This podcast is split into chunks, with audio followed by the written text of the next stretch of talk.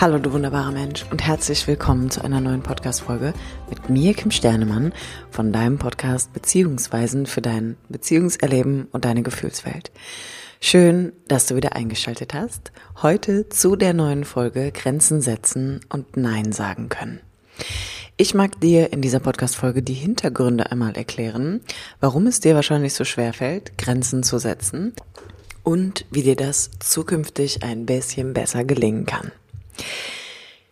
Grenzen setzen oder wie man Grenzen setzt, ist tatsächlich, glaube ich, so die meistgestellteste Frage, die ich in meinen Coachings höre, die mir bei Instagram gestellt wird oder die Leute auch bei den Coachingabenden fragen. Also wie kann ich besser Grenzen setzen?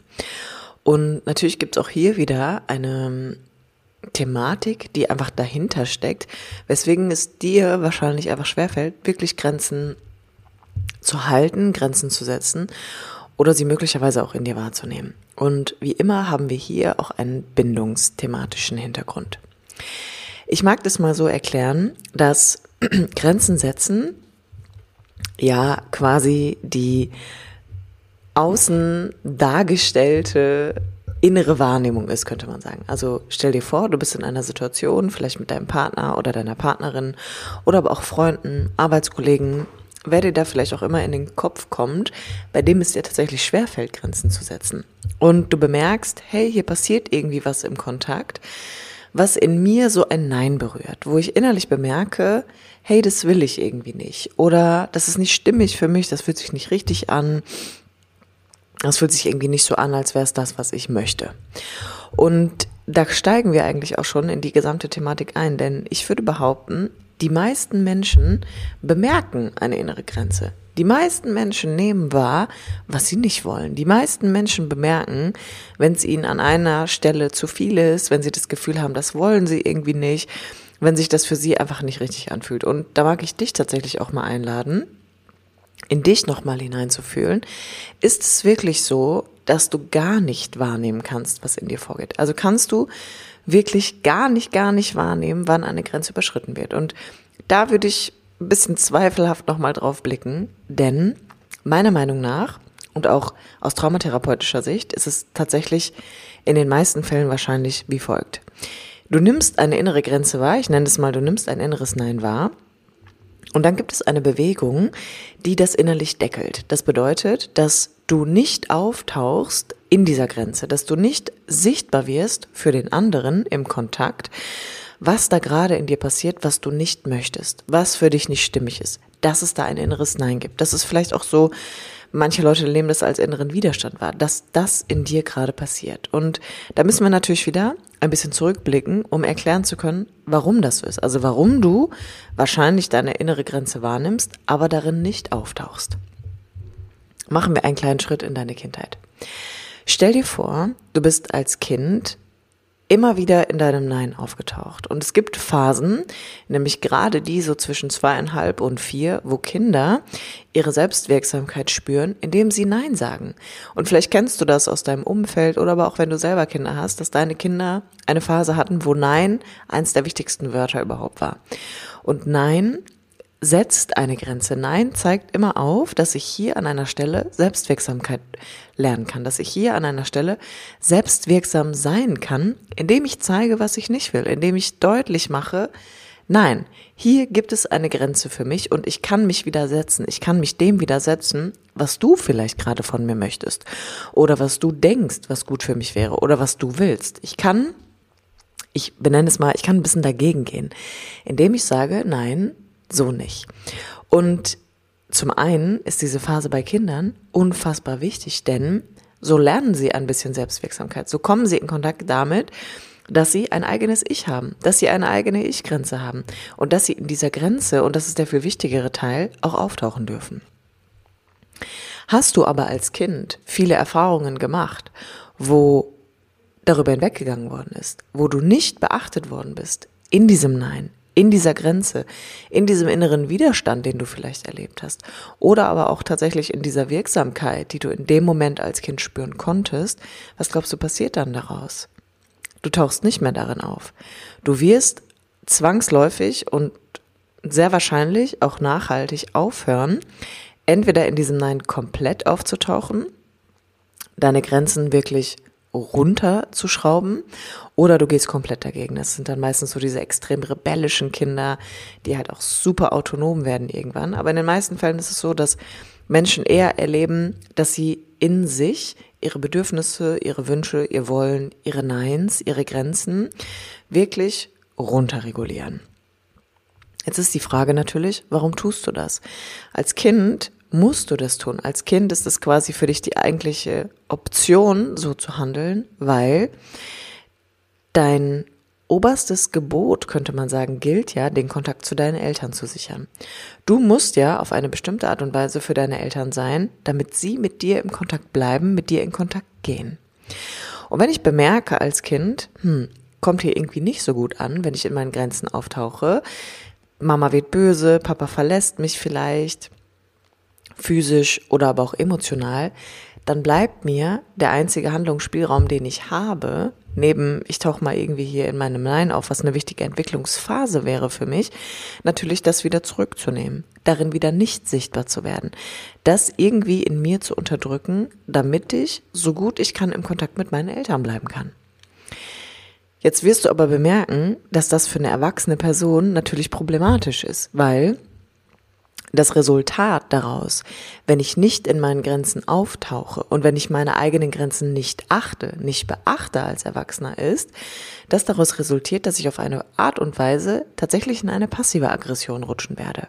Denn du kannst mal überlegen, was glaubst du, wie geht es jemandem, der permanent seine eigenen Grenzen missachtet, wo auch permanent andere Leute über die eigenen Grenzen latschen, wo permanent ein Nein einfach überhaupt keinen Raum kriegt oder missachtet wird. Der wird zwangsläufig wütend werden.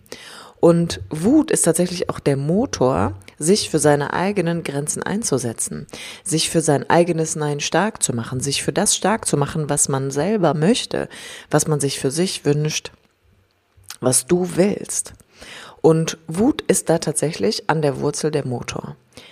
Jetzt haben wir vielleicht schon zwei Thematiken, die du so ein bisschen erahnen kannst, nämlich tauche ich nicht auf in meinen Grenzen und meinem Nein, dann wirst du sehr wahrscheinlich auch deine Wut unterdrücken. Dann wirst du sehr wahrscheinlich als Kind auch nicht gelernt haben, wütend sein zu dürfen. Ich behaupte, wir alle sind wütend, weil wir können Gefühle nicht langfristig wegmachen. Wir können Gefühle nicht komplett loswerden. Das heißt, Wut wird immer ein Bestandteil von dir sein. Wut ist das, was du fühlst, dann in abgeschwächter Form, in Form von genervt sein, auch ein bisschen gelangweilt sein, verärgert sein, ein bisschen zornig werden und halt eben auf eine passive Art und Weise. Das bedeutet, du lebst dann verdeckt deine Wut aus oder aber du erlebst sie als inneres hohes Energieniveau kannst vielleicht noch gar nicht als Wut benennen oder Aggression oder Ärger und denkst dann, du musst immer deine Spannung abbauen. Du musst joggen gehen, vielleicht bist du emotionaler Esser, du musst es mit Essen deckeln. Möglicherweise gehst aber auch zum Boxen oder aber, und das ist eine weitere Möglichkeit, seine verdeckte Wut und seine Grenzen passiv auszulegen, ich fange an, andere zu beschämen. Ich fange an, anderen Menschen über ihre Grenzen zu latschen. Ich fange an, andere zu belächeln für ihre Neins. Und das ist wichtig zu verstehen, dass es dann irgendwie, ich sag mal so, diese Second Exits geben muss, weil du kannst nichts für immer ganz in dir fernhalten, sondern Gefühle, gerade Gefühle und Wut ist ein Gefühl, was mit einer hohen Energiedichte einhergeht, ist gebunden an so Mechanismen wie ich kann mich einsetzen für mich, ich kann mich für mich stark machen, ich kann meine Grenzen achten, ich kann meine Grenzen wahrnehmen. Und diese Energie kann, das löst sich nicht einfach auf, sondern es findet andere Wege. Und entweder bleibt es dann komplett in mir stecken, dann bin ich vielleicht auch so ein bisschen grummelig immer auf eine Art und Weise zornig, oder es richtet sich auch gegen mich. Das heißt, irgendwann richtet sich meine nicht gelebte Wut, mein unterdrückter Ärger komplett gegen mich und ich bin permanent in einer Selbstablehnungsspirale. Oder aber ich gehe halt im Außen gegen andere Menschen. Entweder offensiv, das heißt, ich bin vielleicht cholerisch oder aber permanent irgendwie zornig und wütend oder halt ich tue es passiv. Das heißt, ich fange an, andere zu beschämen, andere zu belächeln, bin wütend auf andere Menschen, ohne dass ich darin auftauche. Und das ist der wichtige Punkt in dieser Sache. Du nimmst sehr wahrscheinlich deine Grenzen wahr, aber hast einfach nicht gelernt, in ihnen auftauchen zu dürfen. Hast nicht gelernt, dass wenn du in einem Nein auftauchst, wenn du in einer Grenze auftauchst, daraus kein Kontaktabbruch resultiert. Das, was du wahrscheinlich gelernt hast, ist, dass es entweder ein abgelehnt werden dafür gab, eine Bestrafung oder tatsächlich ein wirkliches Alleingelassen werden. Ein Alleingelassen werden darin, dass du sichtbar geworden bist mit dem, was dir gerade wichtig ist, mit dem, was du eigentlich willst und möglicherweise auch mit einer wichtigen Entwicklungsphase, die definitiv Eltern auch an ihre Kapazitätsgrenzen bringt. Also vielleicht hast du das schon mal beobachtet wenn Kinder auch im, äh, im Supermarkt einfach anfangen zu wüten. Wie bedrohlich das für Eltern sein kann, wie krass Eltern dadurch mit ihrer eigenen Kontaktstruktur in Berührung kommen. Und das hat natürlich immer den Ursprung darin, dass wenn ich als erwachsene Person in meinen eigenen Grenzen nicht auftauche oder in meiner Wut auch nicht sichtbar werde, muss ich das in meinem Kind zurückhalten. Muss ich das in meinem Kind von mir weghalten. Und so schließt sich dann der Kreislauf am Ende eigentlich immer wieder. Von daher auch hier nochmal der Appell an dich. Überprüf mal für dich, ob du wirklich deine eigenen Grenzen nicht wahrnimmst oder ob es eher bedrohlich für dich ist, darin sichtbar zu werden, weil es eine Befürchtung gibt. Sowas wie, ich werde verlassen, wenn ich das zeige. Ich werde abgelehnt dafür, wenn ich dem anderen zeige, wie es mir gerade wirklich geht.